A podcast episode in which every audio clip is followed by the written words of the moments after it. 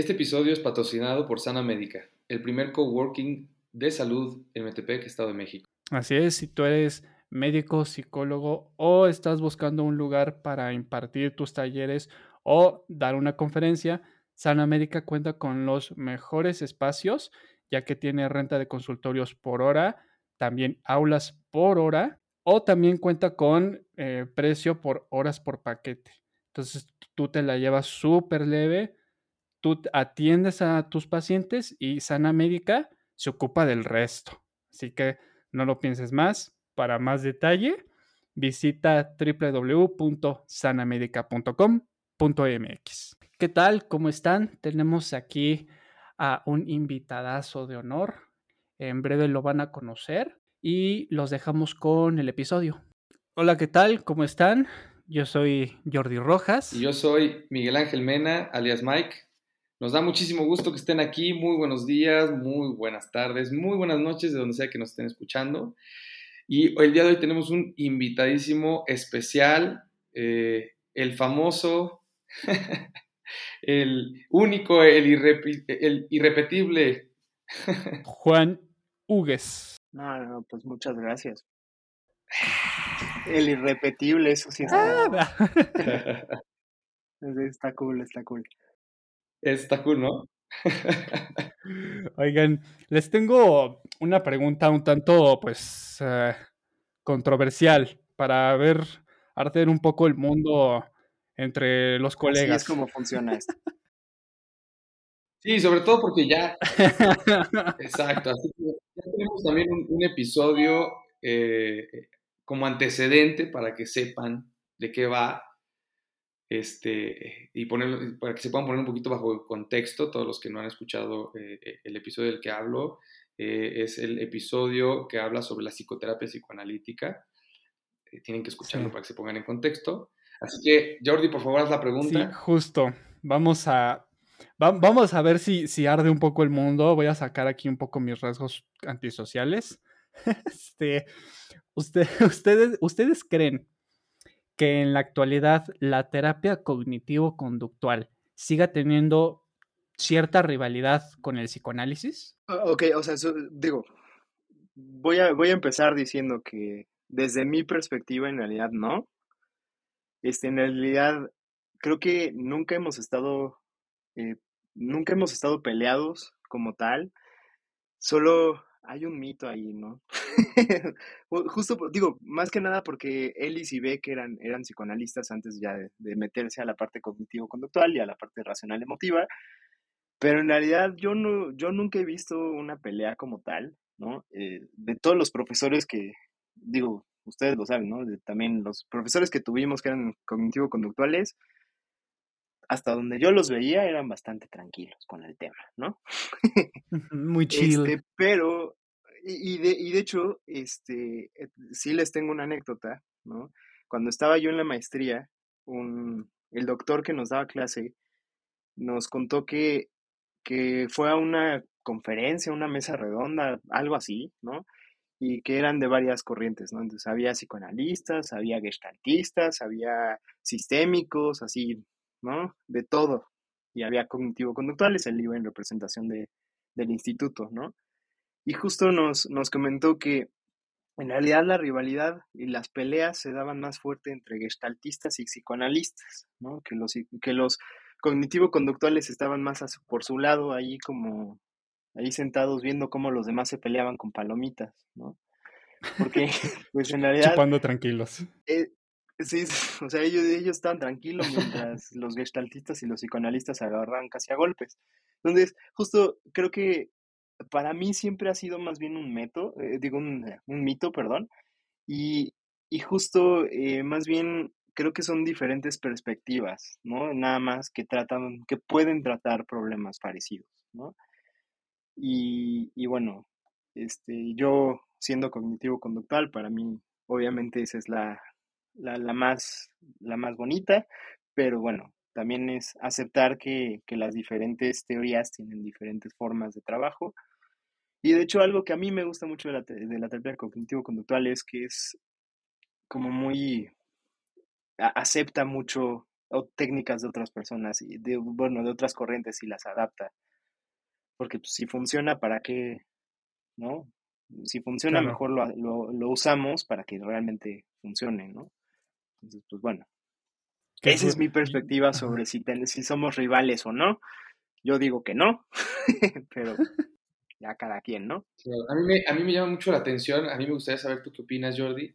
¿De dónde crees que venga esta rivalidad primero, no? Pues yo, yo siento que yo tenía como esta creencia, obviamente bastante irracional, cuando estaba en los primeros semestres de la carrera que era, que era, que era una guerra tal cual, ¿no? O sea, de psicoanalistas versus conductistas, ¿no?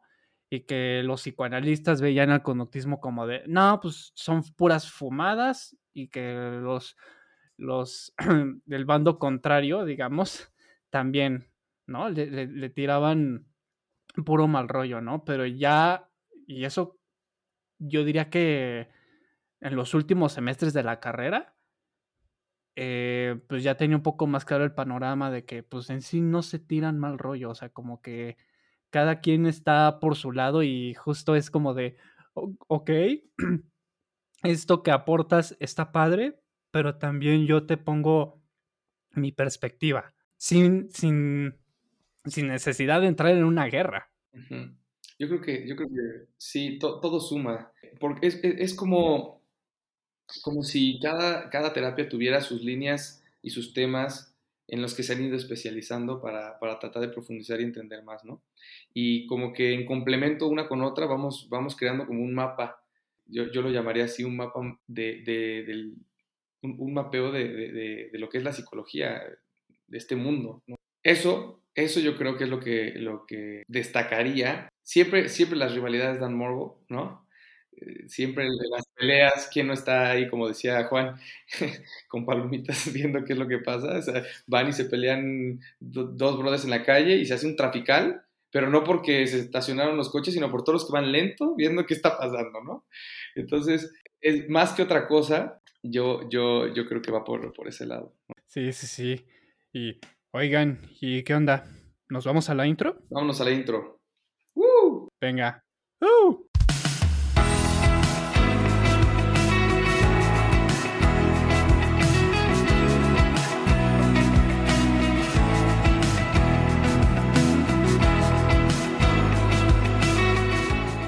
Hola de nuevo y a todos los que decidieron quedarse en este episodio para profundizar en esto que es la terapia cognitivo-conductual. El día de hoy nos acompaña Juan Hughes. Vamos a psiconetear sobre la terapia cognitivo-conductual y eso yo creo que les va, les va a encantar porque es una perspectiva que actualmente está muy, muy este, presente entre, entre los colegas y entre las terapias que, han sido reconocidas eh, por su alta efectividad a, la hora de, generar tratamientos. El día de hoy vamos a aprender muchas cosas, no solamente vamos a ponernos en contexto para que ustedes puedan tener información, para que nosotros podamos profundizar en, las distintas opciones que hay en el, campo de la psicología y de la psicoterapia, sino que además vamos también a tocar algunos temas importantes sobre, sobre a quiénes puede ayudar, de qué manera, en qué padecimientos, y chismear un poquito sobre la la psicoterapia cognitivo-conductual, aquí con nuestro gran amigo y colega Juan. Y pues vamos a, presentarles quién es Juan. Les comentamos, Juan es docente de la materia Bases psicobiológicas de la conducta cognitiva y habilidades cognitivas en el Instituto de Terapia Cognitivo-Conductual. Es eh, terapeuta, psicoterapeuta dedicado a la práctica privada es psicólogo escolar a nivel secundaria y preparatoria en el colegio alemán Alexander von Humboldt. Y también fue monitor escolar en la escuela hebrea Magen David en el Estado de México. Fue también acompañante terapéutico en el colegio Lomas Gil de la Ciudad de México. Fue asistente de investigación en, el Instituto Nacional de Psiquiatría Ramón de la Fuente, Ciudad de México y pues eh, la verdad es que el señor, el maestro Juan Hugues, pues qué podemos decir, es, es toda, toda una joya, tal como lo habíamos comentado, irrepetible. Así que, Juan, bienvenido. No, no, no. Me encanta. Bien. Muchas gracias. Esa presentación, no, no, no, este, está, está en otro nivel. Muchas gracias. Nunca la habías tenido en otro lado. Nunca había tenido una presentación así. En Psiconeteando, señoras y señores, en exclusiva. Sí, sí, sí. Con bombo, platillo y todo. Ah, pues muchas gracias, muchas gracias por, por, por invitarme acá a platicar un rato con ustedes, hablarles un poco de lo que yo hago, ¿no? Este, estoy todos los días haciendo esto, entonces algo he de saber, supongo, creo, espero. y pues bueno, muchas gracias, en serio. Oye, yo quiero iniciar con la primera pregunta. Si bien como ya han ustedes escuchado a lo largo de los episodios que en la Ibero el corte, el corte de la carrera es clínico, pero dentro de ese corte predomina el psicoanálisis eh, bastante. Pero yo te quería preguntar, Juan, ¿Qué es lo que te llevó a elegir la formación en la terapia cognitivo-conductual? Teniendo, pues, la, digamos, la formación o el corte de, ahí de, de, la carrera que es este psicoanalítico. Pues mira, eh, salimos de, la carrera, salimos de la licenciatura y yo me quería dedicar a investigación. Para mí era más, más, más importante y lo mío siempre ha sido la investigación. Este, de hecho, por eso hice por eso estuve como asistente de investigación. Eh, pero bueno, pues una cosa llevó a la otra y este, empecé una terapia, eh, de hecho, Gestalt, con, con un ex profesor de la Ibero, ¿no? Y estaba yo en esa terapia y entonces, pues, me dijo, oye, ¿por qué no entras a la maestría en Gestalt? Y yo dije, ah, pues suena bonito, ¿no? Y pues ahí, ahí estuve. Entré a la maestría en Gestalt, este, lo cual fue muy irónico porque pues creo que, digo, ustedes me conocen en la licenciatura, creo que nadie se lo esperaba, ¿no? Ni siquiera yo. o sea, un día estaba yo en la maestría Gestalt, ¿no? Y, y ya, y entonces estuve ahí seis meses y de hecho estuve, estaba Jamás. un semestre o dos semestres eh, entré dos semestres después que Lu, que vino, que vino a un capítulo anterior. Este, entonces, pues bueno, ahí estaba yo y estábamos en un curso de actualización en técnicas Gestalt. Y ese día salí y dije, esto no es lo mío. O sea, hay algo que no está conectando, hay algo que no está funcionando conmigo. Eh, y pues a la semana estaba yo buscando maestrías en TCC, bueno, en cognitivo conductual, y al mes estaba ya en mi maestría, ¿no? En la que sí tomé. ¿Qué me llevó? La verdad es que, como les decía, yo, yo soy mucho de, método, yo soy mucho de, ¿no? de ciencia, entonces, pues, la terapia cognitivo-conductual es como, pues, ahí está, ¿no? Es, es, se basa en evidencia, entonces me llamó, yo dije, pues, te contesto la llamada y ahí voy, ¿no? Y pues eso fue lo que me llevó más que nada me siguen gustando las neurociencias, ¿no? Las neurocosas, entonces sigo estudiando neurocosas. De hecho, por eso doy la, materia que doy. Este, y creo que algún día me voy a también a, dirigir un poco más hacia allá. Pero por ahora sí es, sí es muy, digo, la, la terapia cognitivo-conductual es, ahorita en este momento es mi vida y me encanta, la vivo. Claro. Aparte, aparte tiene, tiene bastante fundamento neurocientífico y sobre todo creo que de, psicobiología, ¿no? Todo esto de, medicina basada en evidencias aplicado a la, psicología, creo que ha ayudado y complementado mucho, ¿no? La, la, parte de, de entender pues, toda la respuesta biológica del comportamiento. Sí, exactamente. les decía, y digo, en, en, su presentación, que hubo de todo ahí, esa gran presentación, justo mencionaron que, que doy la clase de, de bases psicobiológicas, ¿no? Y pues esa es la parte que, a mí más me, llama y más me llena y, y, justo la doy por eso, porque es la base de la conducta, es la base de las emociones, ¿no? Y pues, todo está ahí en el cerebro y lo podemos encontrar. Entonces, por eso me gustan las neurociencias, pero también por eso me gusta la parte más cognitiva conductual. Claro. Ya que estás, ya que estás en esto, ¿por, ¿por qué no nos cuentas un poquito qué es, de qué va la terapia cognitivo-conductual? Pues mira, es, es muy interesante porque como, bueno, como decíamos en, la primera pregunta de la rivalidad, ¿no? Ellis y Beck eh, eran, empezaron como psicoanalistas los dos, ¿no? Este, ya después se fueron a, se, decidieron más por el, por el camino, digo, por el, por el camino de la ciencia. No, se decidieron más, más bien por el, por esta parte más, este, justo más de evidencia científica, ¿no? Y empezaron a proponer, ¿no? Ellis por su lado la parte racional emotiva, ¿no? Y Beck por su lado la parte de cognición. Entonces, es muy interesante porque en realidad Skinner, que todos lo, todos lo conoceremos como el, director de Los Simpson, pero también como el, buen, el buen desarrollador del, del condicionamiento operante. También es villano de 101 Dalmatas, la versión live action. Ah, mira, ¿no? sí, dato curioso, dato curioso. este, entonces, bueno, B.F. Skinner, que, que propuso el, condicionamiento operante, él ya hablaba de la conducta verbal, ¿no? De, los pensamientos, pero él les decía conducta verbal oculta. Y, llega una persona que se llamaba, este cuate, bueno, un lingüista muy, muy, muy famoso que propuso la, la revolución cognitiva, ¿no? Y entonces, él y Beck llegan y dicen, esto está bien padre porque pues esto es cognición, ¿no? ¿no? No es solo conducta, sino ya es cognición, eso ya pasa en la mente, ya pasa, ¿no? Con sus voces psicoanalíticas también ya dijeron, pues eso es parte de, y proponen esta parte como más de, la, de lo que había en la caja negra de Skinner, ¿no? Y eso lo pongo entre comillas porque pues eso es, en realidad si nos vamos a leer Skinner, Skinner sí lo propuso, nada más que nadie le hace caso a esa parte de, pero bueno, no, me voy a meter tanto en eso. Pero ¿en qué consiste?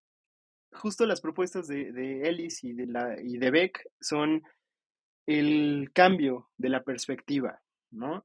Si hay una situación que nos, nos, está afectando en nuestra vida diaria, ellos proponen, y según la filosofía de los estoicos, proponen que es por la perspectiva, por cómo vemos y qué percibimos de esa situación. Y entonces, la terapia cognitivo-conductual se basa en cambiar esa perspectiva, ¿no? En, cambiar que sea más funcional, más adaptable, más adaptativa para que el individuo se pueda desarrollar. Y pues bueno, digo, ya toda, toda esta explicación para decirles perspectiva.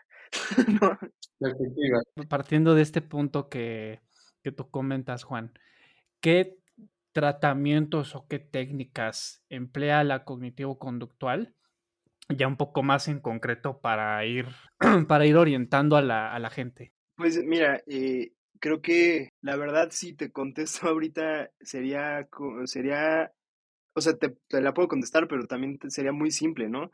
Muy simplista y sería reduccionista, porque también las técnicas que ocupamos en TCC son muchas y muy variadas, ¿no? Entonces, digo, la más básica y que estoy seguro de que la mayoría ha escuchado, ¿no? Si, al menos si son son psicólogos, es el ABC, ¿no? El ABC propuesto por Ellis, ¿no? Que es, el A es eh, la situación activadora, la B son las, los pensamientos y las creencias, y la C son las consecuencias que, que vienen siendo conductas, emociones y, este, reacciones fisiológicas, ¿no? Obviamente, eh, digo, no obviamente, pero no, no, quiero obviar nada, ¿no? Pero eh, la, la, ya dentro de una terapia, eso se explora mucho, mucho más a fondo, ¿no? Este, entonces, las creencias irracionales propuestas por Ellis, que son las 11 creencias, ¿no? Que, seguro hemos escuchado por ahí, o las distorsiones cognitivas propuestas por Beck, ¿no? Que también las hemos escuchado por ahí, y todo eso para llegar a lo que nosotros en TCC llamamos esquema, ¿no? Y entonces, en el esquema, que es la idea más arraigada, más nuclear, de donde sale todo lo demás, es en donde está como esta parte más, más rígida del pensamiento y esa es la que queremos ir quitando poco a poco, ¿no? Para que se vaya cambiando. Y eso lo hacemos mediante el ABC, ¿no? Está bien padre porque la verdad es una técnica mm, que puede sonar muy básica, como el, pues lléname esta, este cuadrito, ¿no? Con tus pensamientos, ¿no? Este, pues, y ya, ya estuvo. Pero no, la verdad es que sí hay bastante trabajo detrás. Otras técnicas que usamos, eh, que a mí en lo personal me, me ayudan mucho y me sirven mucho es, por ejemplo, el mindfulness, ¿no? Hay muchas técnicas de cognitivo conductual que se basan en mindfulness, técnicas de respiración, ¿no? Este, cosas así, eh, poner atención plena a ciertas cosas. Eso más que nada lo usamos para ansiedad, ¿no? Eh, también hay técnicas que nosotros les decimos de, de, imaginación, ¿no? Pero que, por ejemplo, para la terapia gestal son, son técnicas vivenciales, ¿no? Nosotros también usamos una, una versión de la silla vacía, ¿no? Pero es una técnica de imaginación. Este, y entonces ya la, manejamos de otra manera, ya más, más, obviamente mucho más adecuada a lo que nosotros trabajamos, pero, ¿no? Por ejemplo, este, también muchas técnicas de justo conductuales, ahora sí que no podemos negar nuestras raíces, y Skinner está con todo, entonces, pues ahí sí es mucho el reforzador positivo, el reforzador negativo, ¿no? Obviamente no usamos castigos porque los castigos no funcionan en la terapia. y, todos, los, todos los conductistas radicales ahorita ya se levantaron y se fueron, pero bueno, los castigos en realidad no, no, no funcionan tanto en la terapia y nosotros más bien usamos justo el, el reforzamiento, ¿no? Y pues justo vamos reforzando, pero eso es lo la parte, bueno, a mí me encanta esa parte porque no, y, se lo explico a, mi, a, mis, a mis estudiantes, no a mis estudiantes, ya me sentí muy, muy acá, pero bueno. Poderoso. A, mis alumnos, sí, sí, sí. Se, lo, es que con esa presentación, este, pero bueno, se los explico a mis, a mis alumnos que Beck, por ejemplo, el Instituto Beck, eh, no le llama terapia cognitivo-conductual, le llama terapia de la, de la conducta cognitiva, ¿no? Eh, en inglés se llama cognitive behavior, ¿no? Entonces, justo también proponiendo que el pensamiento es una conducta y por lo tanto también se, se condiciona, ¿no? También se puede condicionar. Entonces, este, justo eso es como algo muy padre porque los reforzadores sociales, vamos a decirles de alguna manera, ¿no? Estos reforzadores positivos sociales de lo estás haciendo muy bien, ¿no? Este, pues también son, sirven para condicionar cierto tipo de pensamientos que pueden ser más adaptativos, ¿no? Que justo ahorita que comentaste esto, me quedé un poquito, bueno, recordé un poco ahí cuando estaba eh, dando terapias de, aprendizaje, que eh, donde yo estaba le decían el, el punto nodal, que si tú atacas, bueno, no atacas, pero si tú atiendes ese eh, punto nodal, digamos, esa en cognitivo conductual, esa conducta, una vez que tú eh, trabajas ahí en el punto nodal, se suelta todo, o sea, en el sentido de que las demás conductas o ideas ya comienzan a fluir y ya comienzan a cambiar.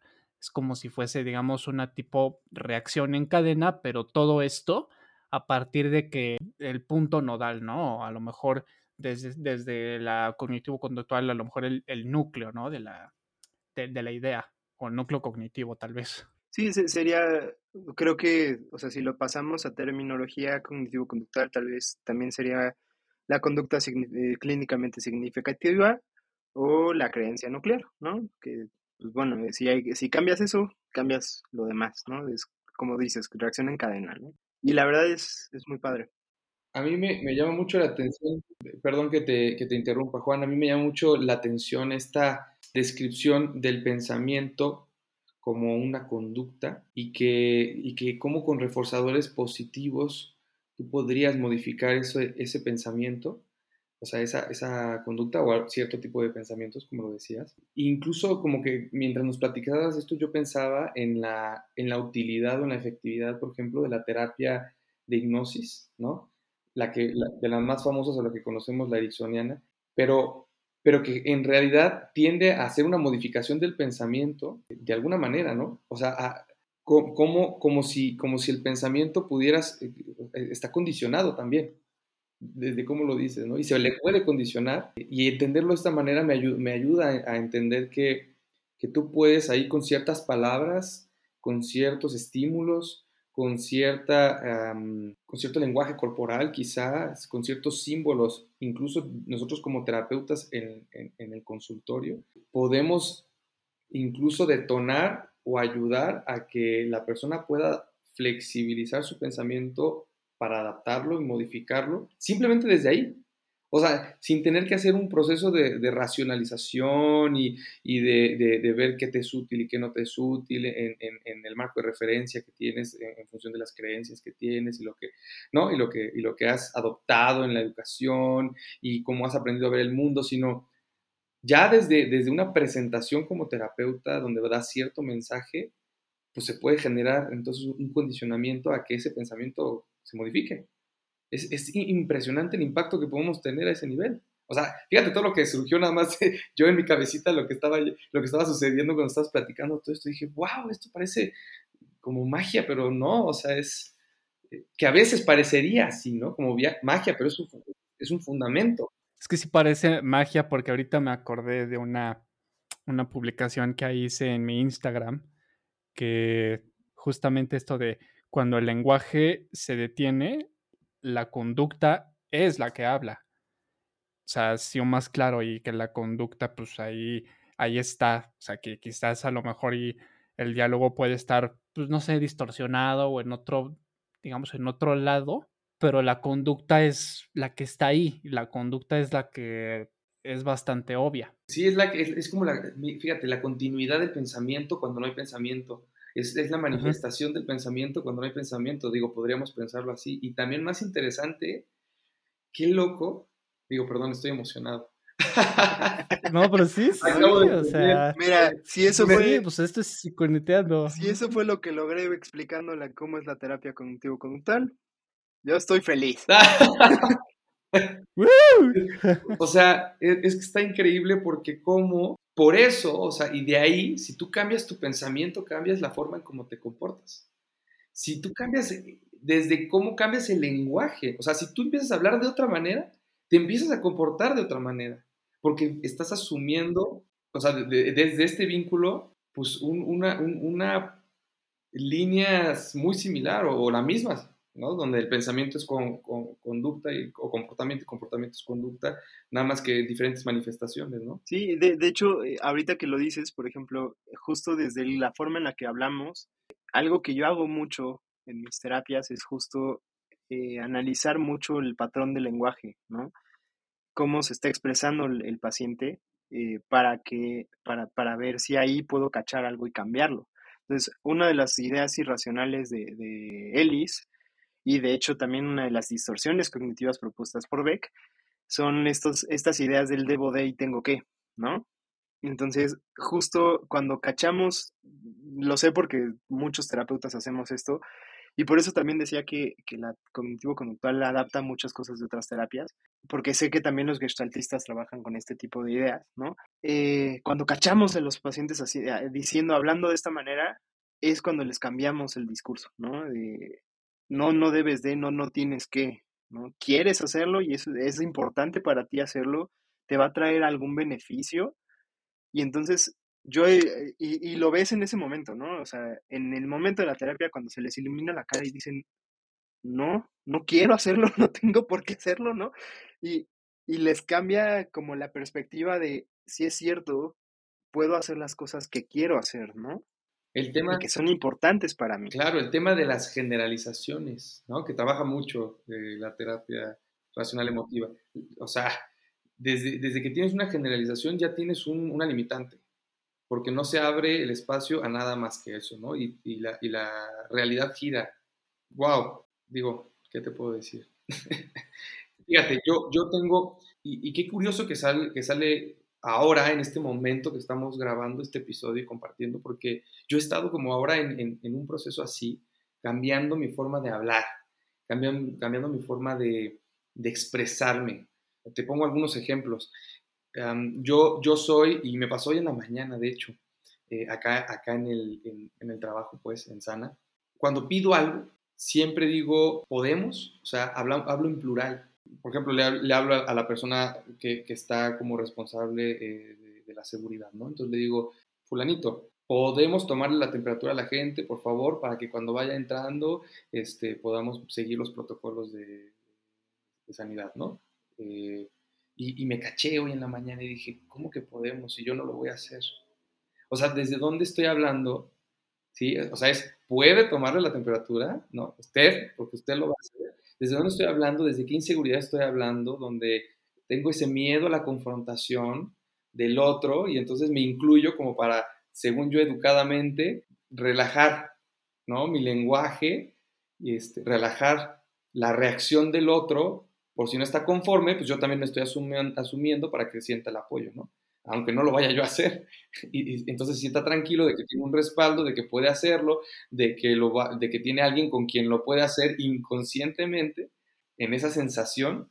Y entonces yo no, puedo, yo no tenga una respuesta como de, me está hablando fuerte o, o porque, porque o sea, siempre, siempre como las, las, cuando recibimos las órdenes a, cierto nivel sociocultural, pues es como agresivo, ¿no? Desde esta posición del amo y del esclavo. Y bueno, nos podemos meter a analizar mil cosas, pero está increíble cómo me sucedió en la mañana y estamos hablando de esto en este momento, no lo puedo creer. Porque por ahí va, o sea, lo, lo acabo de entender, acabo de tener así como un insight y estoy, estoy excitado y emocionado porque veo por dónde va, o sea, y que va voy agarrando una, línea de, entendimiento cada vez más profunda de mí mismo. Se los recomiendo a todos.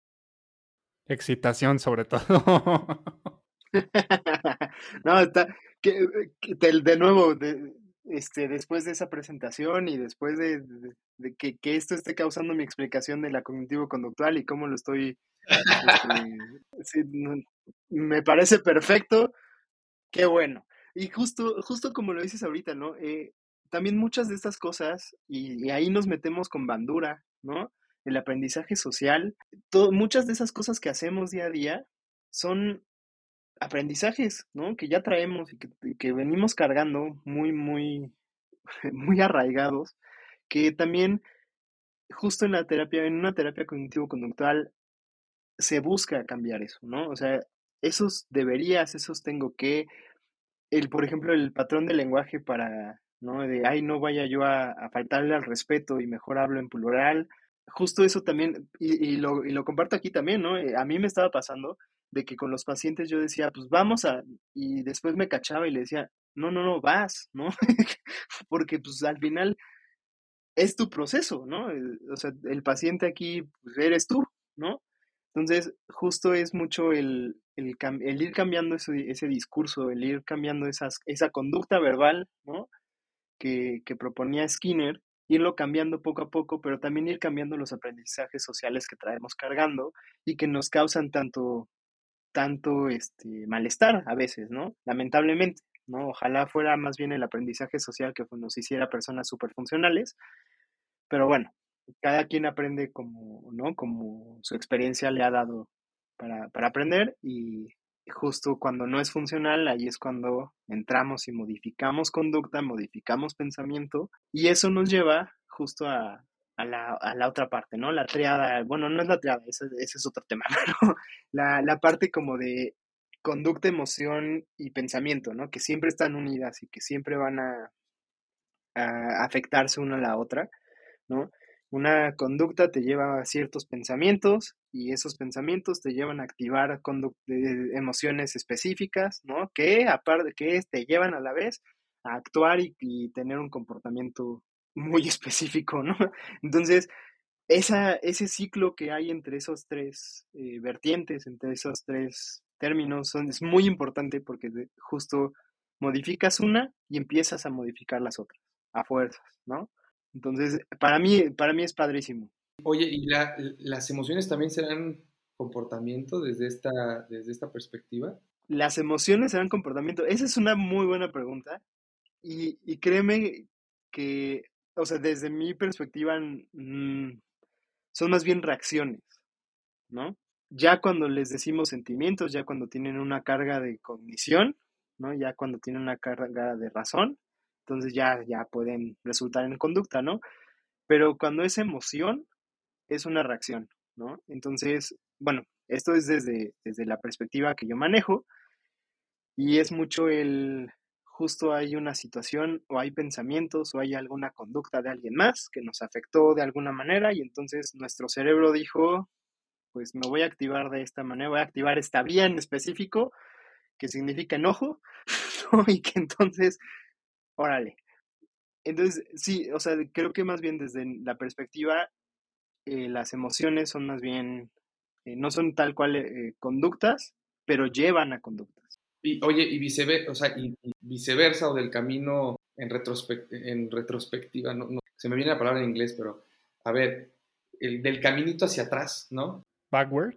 si nosotros, podría ayudar, ah, exacto, podría ayudar que nosotros detonemos con cierta experiencia una emoción que ayude a cambiar un pensamiento. O sea, ya no como una reacción, sino como un estímulo para cambiar un comportamiento, un pensamiento y que ¡pum! se modifique. Sí, sí, no, digo, eh, ahí estás hablando justo de lo que hacía Ellis, ¿no? Eh, la, esta, en esta entrevista famosísima que hicieron Ellis, Rogers y, y Pearls, ¿no? Con, con, la misma persona, con Lucy, ¿no? Uno ve a un Ellis súper confrontativo, ¿no? Así, eh, Lucy se movía de cierta manera y entonces, ¿por qué te sentaste así? ¿No? Y, ¿no? Entonces, muy, muy, muy confrontativo. Y si lo, digo, yo lo vi en la licenciatura, en mi primer semestre de la licenciatura y dije, ese cuate es un maldito, ¿no?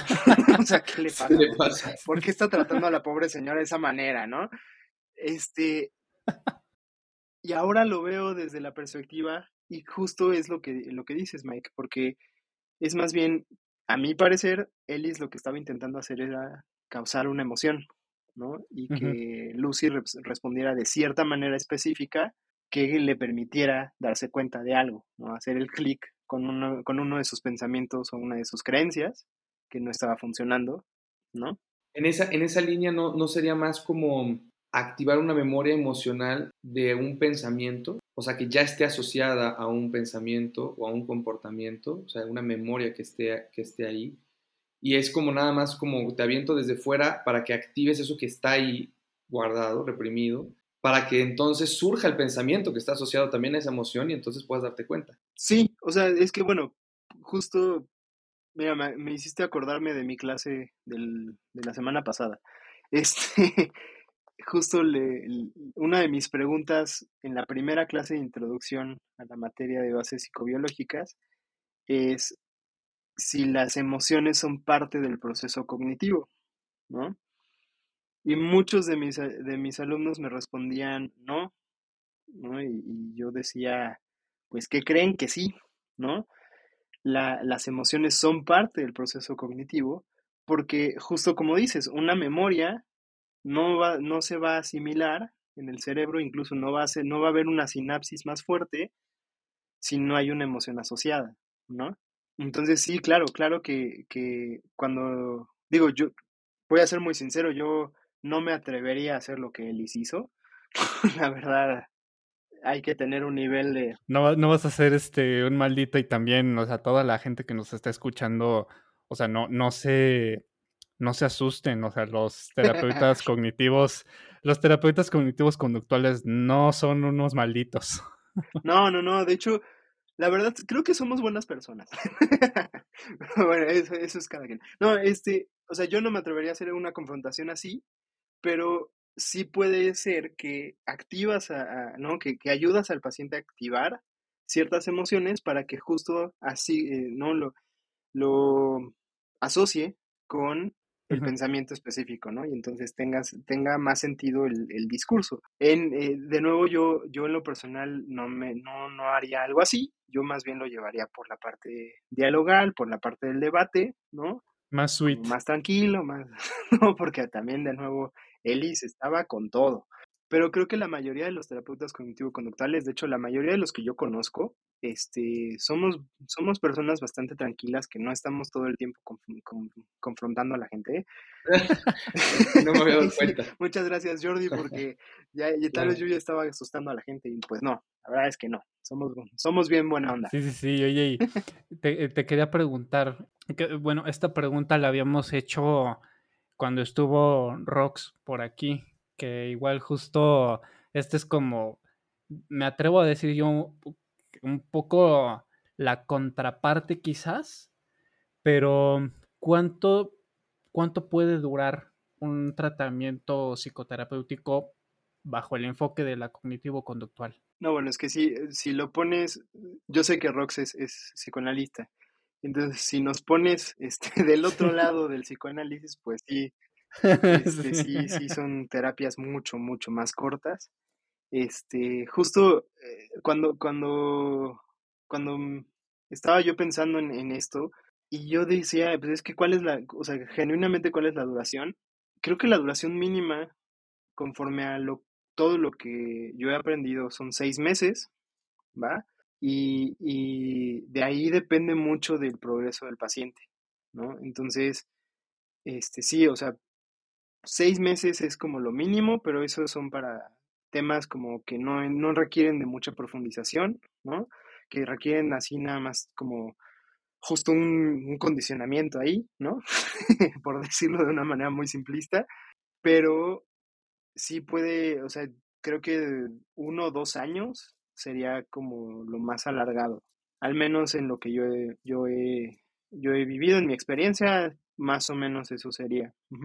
¿Y generalmente cuánto dura una sesión? Eh, las sesiones duran entre 45 y 50 minutos. Este, hay, yo, por ejemplo, a veces trabajo hasta 60 minutos, pero también depende mucho de la situación específica que traiga el paciente para trabajar en la sesión, ¿no? Este, si es un tema que sí requiere de mucha, mucho, eh, mucho análisis, mucho estar viendo el, discurso y ¿no? las ideas y todo eso y de profundizar bastante, sí nos vamos a, a 60 minutos este, y generalmente sí son 50 minutos lo que trabajo. Oye, ¿y para qué y, y quién sería esta terapia? Si, si pudieras compartirnos un poco. Pues mira, esa es otra de las buenas preguntas, ¿no? Este, ¿para qué y para quiénes? Ellis y Beck trabajaron mucho con ansiedad y depresión, sobre todo Beck, ¿no? Entonces, la mayoría de, nuestros colegas psicólogos que tal vez no tienen como tanta profundización con, el tema de cognitivo-conductual, se quedan con esa idea de que pues, ansiedad y depresión, ¿no? Pero en realidad las terapias cognitivo-conductuales, y, lo digo en plural porque en realidad somos, o sea, hay tanta variedad como, como, como terapeutas hay, pues podemos trabajar con, con prácticamente todos los temas, ¿no? Se han desarrollado técnicas para trastorno por estrés postraumático, para adicciones, este, para eh, ansiedad, depresión, eh, trastorno al límite de la personalidad, ¿no? Trastornos eh, obsesivo-compulsivos, este, ¿no? Y de hecho, bueno, a, mí me gusta mucho decir esta parte, pues, creo que la terapia cognitivo-conductual, las terapias cognitivo-conductuales han demostrado la efectividad en todas esas áreas, y, eso es muy importante porque pues también es parte de por qué, por ejemplo, en, la, en los hospitales generales de muchos países es como la terapia de... De cajón. De cabecera, ¿no? De cajón. Entonces, creo que si me preguntas para quién, en realidad yo te diría más bien para quien sepa que va a requerir de un terapeuta que participa mucho ¿no? Que, está continuamente en diálogo, que, no, se va a quedar callado, ¿no? Este, un terapeuta que, va a proponer muchas técnicas y que va, vamos a ver cuál funciona, este, ¿no? También es mucho esa parte como experimental de la terapia y quien sepa que se va a sentir cómodo con un terapeuta que es un poco más directivo, ¿no? Que es un, que los terapeutas cognitivo-conductuales, a mí me gusta verlo como que somos de alguna manera maestros, que estamos ahora sí que dando una mini clase ahí de, tal vez no maestros de escuela, pero sí al menos guías Montessori, ¿no? Porque pues estamos justo diciéndole al paciente, mira, aquí está el material que puedes usar para, para trabajar con este tema, vas, ¿no? Y es tuyo y trabájalo, este, pero sí somos mucho más, a comparación de, por ejemplo, un psicoanalista eh, ya muy, muy, muy radical. Lacaniano. Un psicoanalista lacaniano, ¿no? Por ejemplo, o un psicoanalista freudiano muy radical, este, nosotros somos mucho más dinámicos, mucho más eh, directivos, diría yo, ¿no? Entonces, ¿para quién es? creo que para las personas que se sientan más cómodas con terapeutas que son más de ese estilo, ¿no? Sí, es que justo esta, esta terapia es, eh, es muy precisa y que también te vaya, o sea, que, que, es muy estructurada, ¿no? O sea, cuando digo estructurada, no se confunda con ser rígida, o sea, es estructurada, que te lleva tal cual paso a pasito para que no pierdas precisamente como el, objetivo o el rumbo. Sí, ese, ahorita que dijiste lo de rígida, es un tema, es un punto muy importante. Muchos no, no nos ven como, como si fuéramos el conductista así de, ¿no? Skinner con la rata palanqueando, Ajá. ¿no? Este, la verdad es que no, genuinamente no somos para nada así, este, eso ya quedó en el pasado, ¿no? Más bien, justo como dices, somos, eh, buscamos mucho la estructura en la sesión, ¿no? Que haya ciertas partes de la sesión que tienen que pasar para que la sesión se pueda como completar, pero eh, eso no quiere decir que no somos flexibles, ¿no? Justo lo que les decía. Yo, por ejemplo, siempre les, siempre les pregunto a mis pacientes si ellos consideran que la técnica les va a funcionar, ¿no?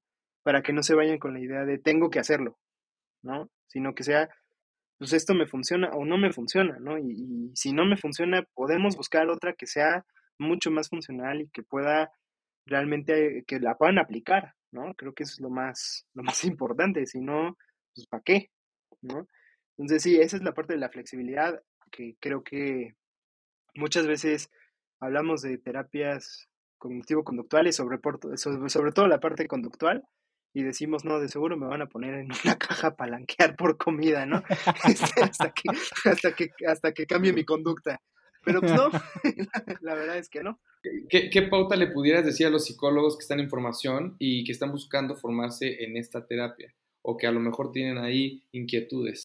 Lo primero y lo más importante para mí es que, que tengan esta necesidad por cuestionar. Justo como les decía, tuve mi primera clase de introducción la semana pasada con, con unos alumnos y yo les preguntaba qué es la ciencia y si la psicología es una ciencia, ¿no? Y bueno, obviamente siendo alumnos de la terapia cognitivo-conductual, todos dijeron, claro que lo es, pero bueno, ese, ese, ese, es tema para otro día. Este, no, pero pero para sí, sí, pero antes que nada sí establecer este disclaimer, si por ahí hay algún ingeniero, actuario, matemático que esté escuchando este podcast, sí, la respuesta es sí, la psicología sí es una ciencia. La psicología sí es una ciencia. Y, y, y justo la, la terapia cognitivo-conductual lo demuestra. Claro que yes. la, to, to, la, psicología en sí lo demuestra porque la parte experimental de la psicología es súper interesante, pero bueno. Y justo eh, parte de lo que platicaba yo con mis alumnos era que, este, que en efecto la psicología sí es una ciencia, pero que justo la, la ciencia, parte de lo, de lo más importante que tiene es que no es dogmática, ¿no? Entonces no nos podemos quedar con una sola verdad y tenemos que estar buscando continuamente, ¿no? Entonces, mucha gente se queda con, ah, pues es que de seguro son científicos y justo pasa lo que, lo que Jordi decía, ¿no? Son cuadrados y solo lo que entra ahí. Sí. ¿no? Y no, yo les recomiendo mucho a los que estén por ahí curioseando, curioseando con la terapia cognitivo-conductual, que bienvenidos sean, que eh, investiguen, que, que, que busquen mucha información sobre diferentes técnicas que no necesariamente son solo el condicionamiento o no necesariamente son solo el debate, ¿no? El debate lógico de, de Ellis, ¿no? Hay muchas otras cosas que se han desarrollado en los últimos años, ¿no? Este, muchos terapeutas, con, vi que tienen un, capítulo con Edgar sobre terapias de, tercera generación. Para muchos terapeutas cognitivo-conductuales, las terapias de tercera generación son terapias cognitivo-conductuales, ¿no? Solo que es una nueva ola. Entonces, todo eso nuevo hay que empaparse, hay que leerle, hay que investigarle, hay que, hay que saborear el, conocimiento que viene con una, con una, con un tipo de terapia que es, que está evolucionando continuamente, que está cambiando, que trae nuevas técnicas, que, ¿no? que se puede adaptar a muchos, muchos, muchos entornos diferentes, ¿no? Ahí por ahí está una nueva, bueno, no tan nueva, pero está muy padre, que es la psicología pop, ¿no? Y que justo aplica técnicas de, terapia cognitivo-conductual, de, terapia de aceptación y compromiso, y que viene desde acá, ¿no? Entonces, empápense, vívanlo, ahora sí que Saborenlo. está muy padre. Saborenlo con todo. Claro. Cada vez, cada vez más ah, que hemos ido avanzando con los diferentes episodios, a mí me impresiona y me fascina el hecho de ver que en realidad, bueno, me permite entender que la psicología es una, porque todos entendemos y buscamos entender todo esto que hemos estado compartiendo y que nos llevan siempre al mismo lugar, ¿no? O sea, todos los caminos llegan a Roma, lo repito, eh, desde diferentes maneras de llamarlo, ¿no? Desde, vamos a llamarle diferentes idiomas, lenguajes, más bien un mismo idioma, diferentes lenguajes que nos permiten a nosotros entender qué está pasando con el, con el ser humano a nivel del comportamiento, a nivel del pensamiento, a nivel de la emoción y pues todos intentando llegar a ese punto para que pueda serte útil, que puedas resolver y puedas tener una mejor calidad de vida. Es increíble. Cómo le nombremos a la, técnica, a la terapia, cómo le nombremos al fundamento que está detrás de, ¿no? o la teoría o el entendimiento,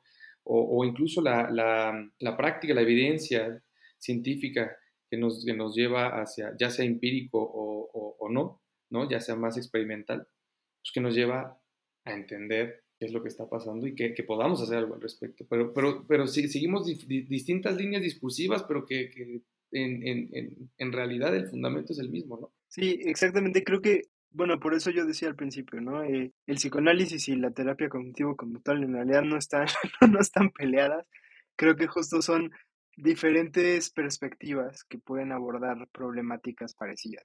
Claro, claro. Y si nos vamos a nuestra sección de recomendaciones, Juan, ¿qué le pudieras recomendar a la gente, ya sea algún película, serie, libro, para que puedan entender un poquito más o puedan aterrizar eh, todo esto que hablamos de la cognitivo-conductual? Pues mira, este, en realidad, así como una serie, una película, creo que está muy complicado. este, sí, me, sí está, es, ver, ver, un terapeuta cognitivo-conductual en una serie es complicado porque aparte la mayoría, ¿no? Se van por el estereotipo de, del psicólogo con barba y, ¿no? Entonces... Y pelón. Y, pelón. no, no es cierto, Mike, no es cierto. y pelón y con lentes. Sí, sí, sí.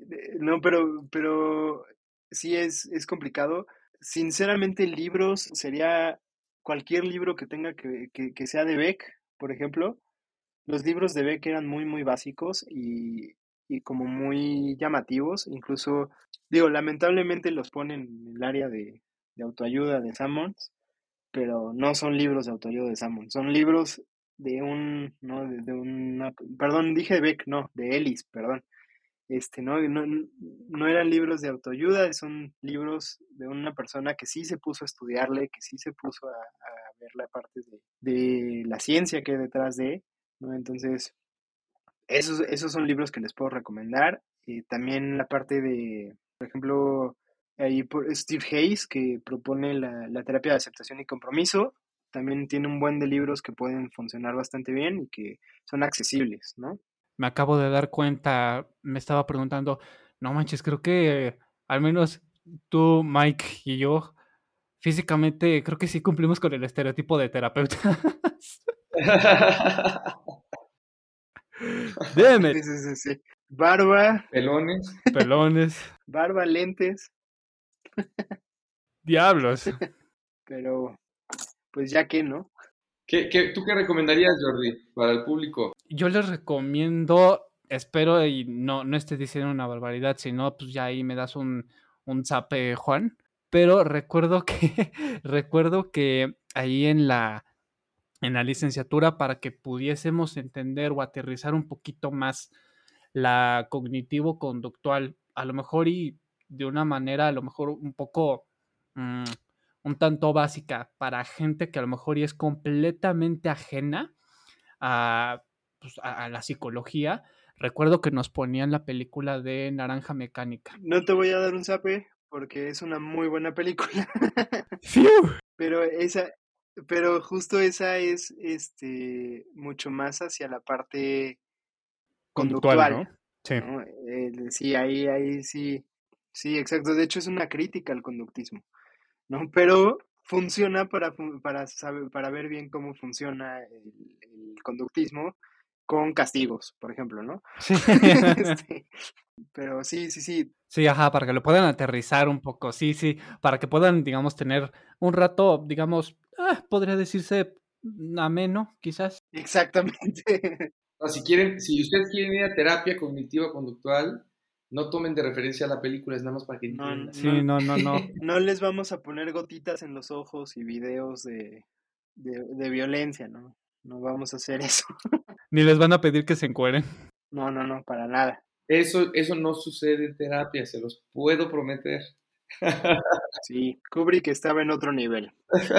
Simplemente es una película muy interesante, creo que, creo que es dentro del, repertorio de psicología, de las películas, ¿no? De psicología, creo que es un, es un algo que tienes que, ver. Si te interesa entender el, comportamiento humano, creo que es muy interesante. De verdad que, traté de hacer mi tarea, oigan. Y como dice Juan, películas o series donde podamos ver, eh, pues yo creo que muchas de, o sea, de las películas donde salen, también he visto algunas donde salen eh, estereotipos de psicólogos aplicando como estrategias, por ejemplo, para eh, padecimientos o, como, trastornos de ansiedad o para fobias específicas que son muy comunes.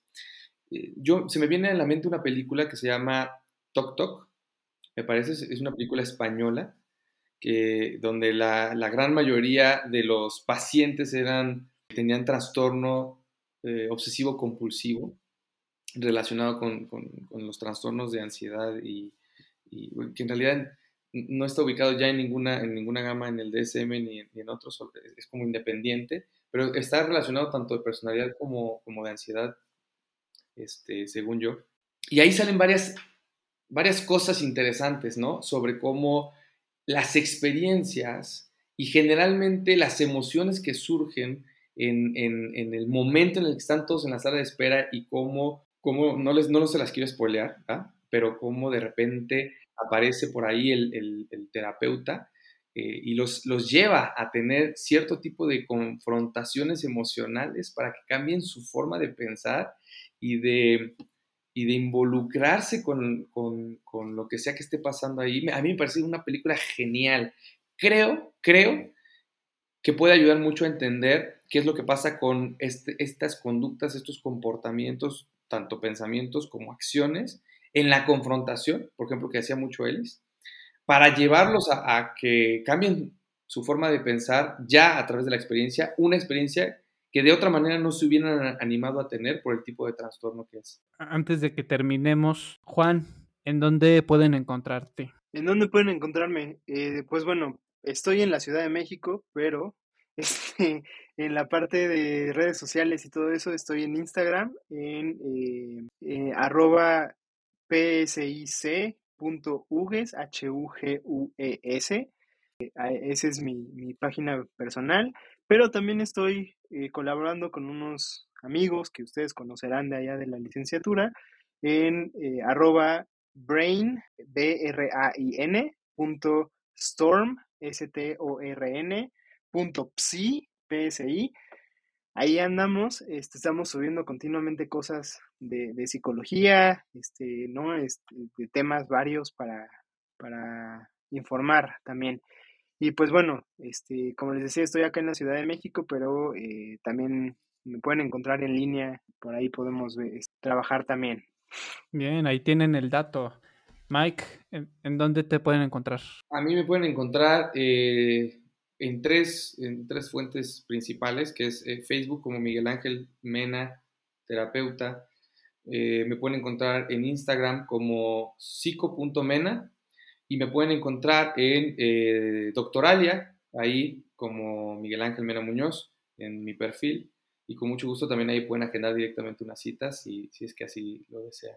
Bien, y a mí me pueden encontrar en Instagram como SIC, igual iniciando con P, sic.jordirojas. Tengo ahí también una página web, ahí por si gustan ustedes agendar una cita conmigo, que es www.sicjordirojas.com.